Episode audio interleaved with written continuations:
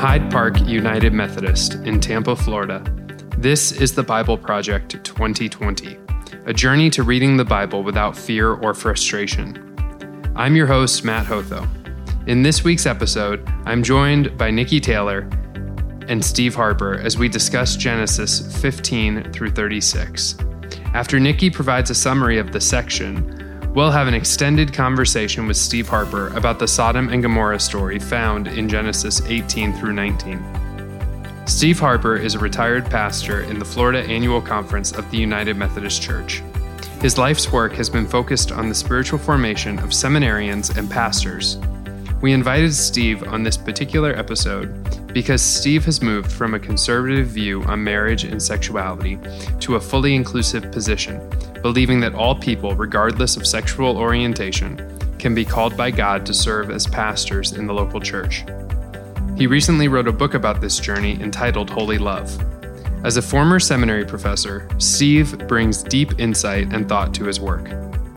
We know there are different perspectives in our congregation around our understandings of same sex marriage and ordination. While Steve takes a position in favor of both, what is also of interest for our Bible project is how Steve interprets the passage, the methods, the texts, and the thought process. This is a model for how to interpret other often challenging texts in the Bible. One final note this episode contains some frank conversations about sexuality and violence that may not be appropriate for children and some adults.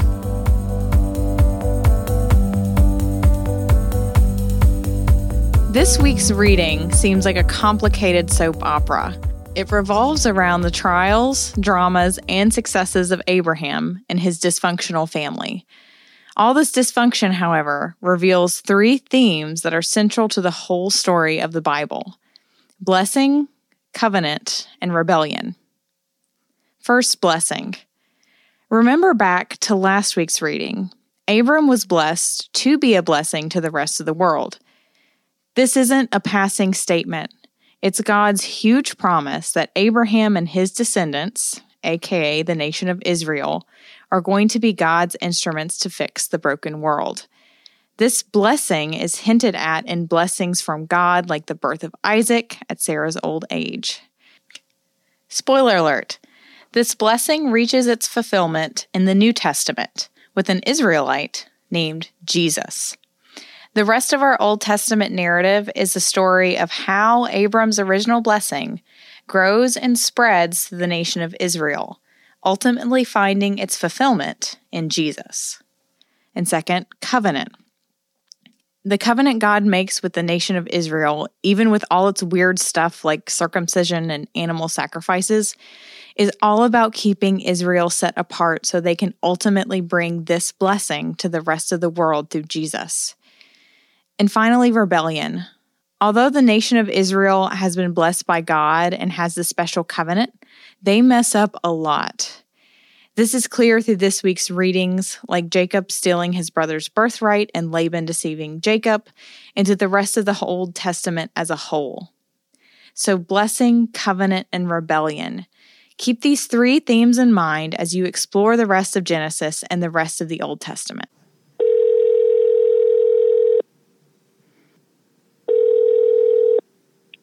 Hello.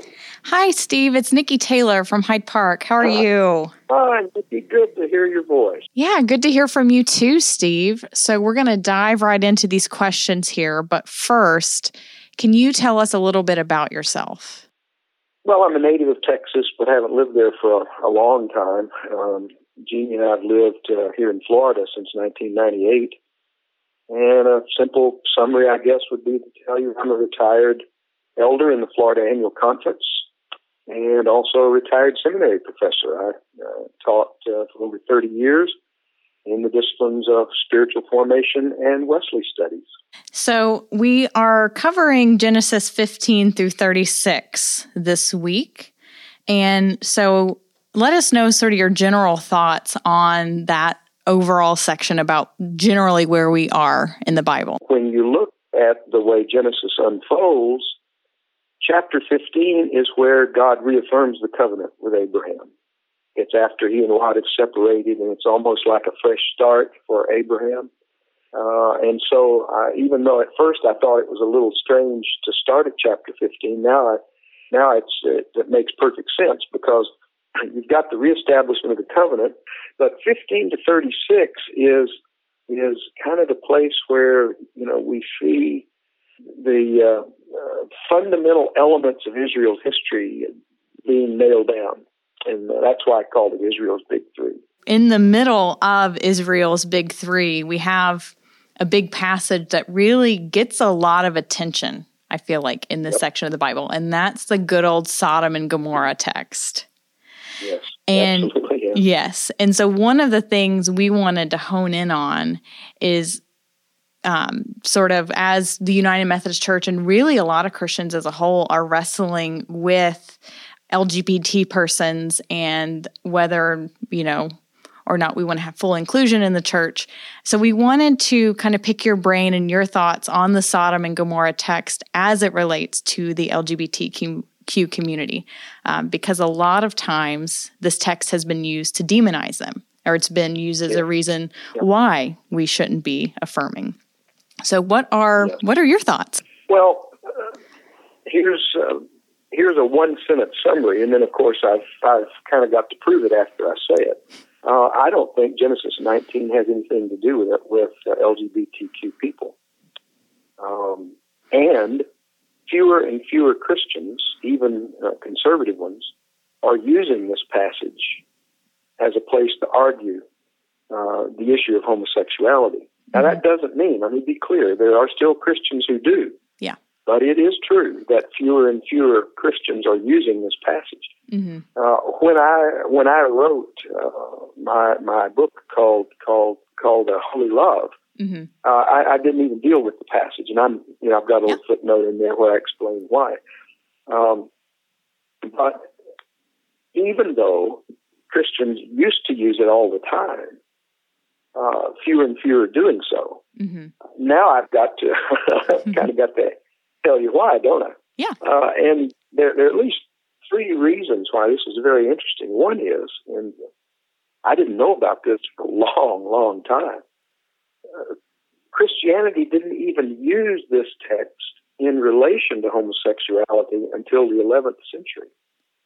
Oh wow! There, there was there was no linking of Sodom and Gomorrah to LGBTQ matters until Peter Damian, who's a theologian in the Middle Ages. Peter Damian wrote a letter, and he mentioned the passage. He used the passage to talk about that some of the sins that the priests were committing as LGBTQ people, as we call them, they homosexual people. Mm-hmm. That had never been done before.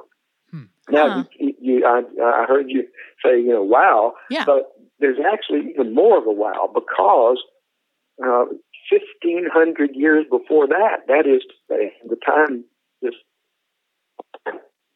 until the New Testament, 1,500 years, there's no link there either. Mm. So if you add Judaism, 1500 years, Christianity's 1000 years, there's 2500 years that this verse was never associated with homosexuality. So if it's not associated with homosexuality, if we can just kind of make that That's statement, right. and of course, I think more yeah. of its association comes with the advent of the word sodomites, which is an unfortunate yes. term. Um, it's a that's after Peter Damian's time when people began to use it that hmm. way. That's right. So what what would um, what would be how would um, the story have been interpreted for the original 2500 years up until the time of Peter Damian? Well, that's interesting, Matt, because the Bible answers that question itself. If you go to Ezekiel chapter 16, verses 48 through 50, Ezekiel says in verse 49, This is the sin of your sister Sodom and then he says, she and her daughters, the daughters would have been, you know, Gomorrah and some of the other cities that were located near Sodom. That's what daughters means. It doesn't literally mean women. Sodom and, you know, the, the, the other cities, you know, in the vicinity were proud. That's number one. They were gluttonous. Number two. They enjoyed peace and prosperity is number three. Now, what that means is, is they were sort of consumeristic. They were lazy. They were they were indulgent people. They they cared more about themselves than they cared about other people. So there's there's the sin of Sodom. They were proud, they were gluttonous, and they were indulgent. And so, then he goes on. He, he goes on. Sodom didn't help the poor and the needy. And that's it. There's not one reference to homosexuality. The sin of Sodom, even in Scripture, was never understood as homosexuality. It was understood as as uh, turning in on themselves and becoming selfish and consumeristic and lacking compassion for people who were in need. Um, so when when my eyes were open to these two things, I said, okay, so what is Genesis 19 about then? What is Sodom and Gomorrah about? Yeah, from the standpoint of sexuality, because obviously something sexual is going on there. Mm-hmm. Right, right. And and yeah, I mean you can't write that out, but but if it's not homosexuality, what is it? Well, um, to try to be as delicate as I can here on the podcast, it's gang rape. Mm. Yeah. Which yeah. was which was a form of cultural dominance. Um, it's interesting. You, you, have to read, you know, quite a bit. I'm still learning, but um, apparently, when people would come into town, kind of like those three angels did to Sodom, they would be welcome. There was hospitality, you know, a lot. Let them spend the night in the house and all this kind of stuff. And if, and if everybody was okay with that, then there certainly wasn't going to be any gang rape. But if the, let's say the leaders of the city were uncomfortable, if they felt like these people posed a threat in some way to them, then they would, culture that they would often sexually abuse the visitors to just say, we want to remind you we're in charge and you're not. Mm-hmm. So it was an act of dominance. Absolutely. Yeah. It was a way of shaming your visitors when you felt threatened by them. We don't know how they they felt threatened. You know, yeah. Genesis doesn't say that, but all Genesis does is pick up the story when they show up at the door mm-hmm. and uh, you know demand that these people be brought outside, uh, as the text says, so that we can know them. And that has sexual connotations, but mm-hmm. not homosexual. And one of the reasons we, we know that too from the text is that Lot offers his daughters in exchange, saying, "No, you know, don't don't mess with these guests, but you can have my daughters." Well, you wouldn't say that to homosexual people. Yeah. Right. Right. So you you wouldn't offer daughters to gay men. Yeah. See? Yeah. So right in Genesis 19, we're we're we're dealing with gang rape, and and sadly, you know, you think, well, gosh, that was an awful thing to be, you know, a terrible way to treat your out of towners, but it goes on in prisons today. This mm-hmm. is not an ancient sin. Mm-hmm. When you get a prisoner in the in the in the prison system who uh, needs to be shown who's boss, you know, from the other prisoners, uh, gang rape is still used in the uh, penitentiary system. So this is not an old sin. This, this, is not an old sin. But I'll just stop by saying, but it's not a homosexual mm-hmm. passage either. Right, using sexuality as a form of dominance. Um, Absolutely. It seems yep. to, I mean, it's certainly one of those thorny issues in the Old Testament as a whole um, that would almost benefit, for, like, I feel like we don't do a proper treatment of that, dom- of the issue of dominance coming from sexuality or sexuality being used as dominance because we get so caught up in ideas of homosexuality in mm-hmm. the Bible and reading those texts homosexually yeah. instead of reading them as violent texts. Um, yeah, no, I think that's right. And and if you expand it, you know, then you begin to notice how often uh, in other places in the Old Testament this kind of um, self-gratifying, using other people to satisfy your own desires kind of sexuality is not the way of God. Um, and that's people of all orientations. Uh, that, that, that applies to all of us. And most of the passages in the Old Testament do apply to everybody. Um, there's, uh, I, I don't know of a, of a specific passage in the Old Testament, including the two in Leviticus, that are are naming homosexual people. They are talking about a sexual sin mm-hmm. that's based in lust rather than in love and in violence rather than in hospitality. Okay, so we know what Genesis 19 doesn't say, but what are the practical applications of Genesis 19 for us today?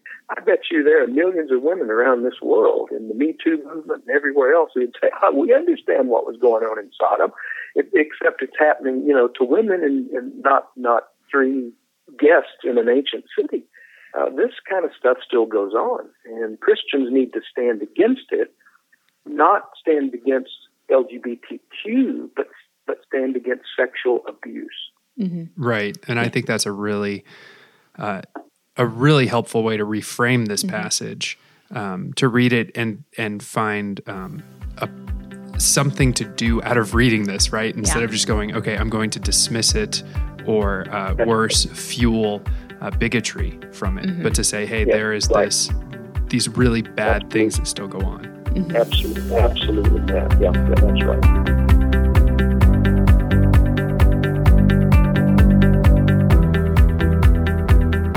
So I hope you enjoyed this week's episode of the podcast. Steve's interpretation of the Sodom and Gomorrah story can teach us a useful tool for reading the Bible inner biblical interpretation, otherwise called contextual criticism.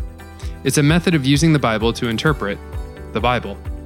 For example, in my Common English Study Bible, as I'm reading through Genesis 18 through 19, in the study notes, I see that there's a reference to the passage from Ezekiel 16 that Steve mentioned. That could spur me to further study, flipping to that passage and seeing what the prophet Ezekiel had to say about this story.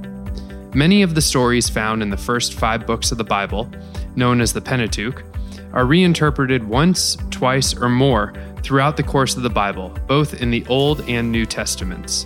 So, as you're reading the Bible this week and throughout this series, look for footnotes or cross references, particularly in the Old Testament, that may help you make sense of a challenging passage of Scripture. Don't think of it as a puzzle, though, but as a journey, an opportunity to enter into an interpretive history that's been happening for over 3,000 years. I hope you enjoyed this week's episode of the podcast. We'll be back next week with more content on Genesis. Nicki Taylor produced this episode. I'm Matt Hotho. See you next week.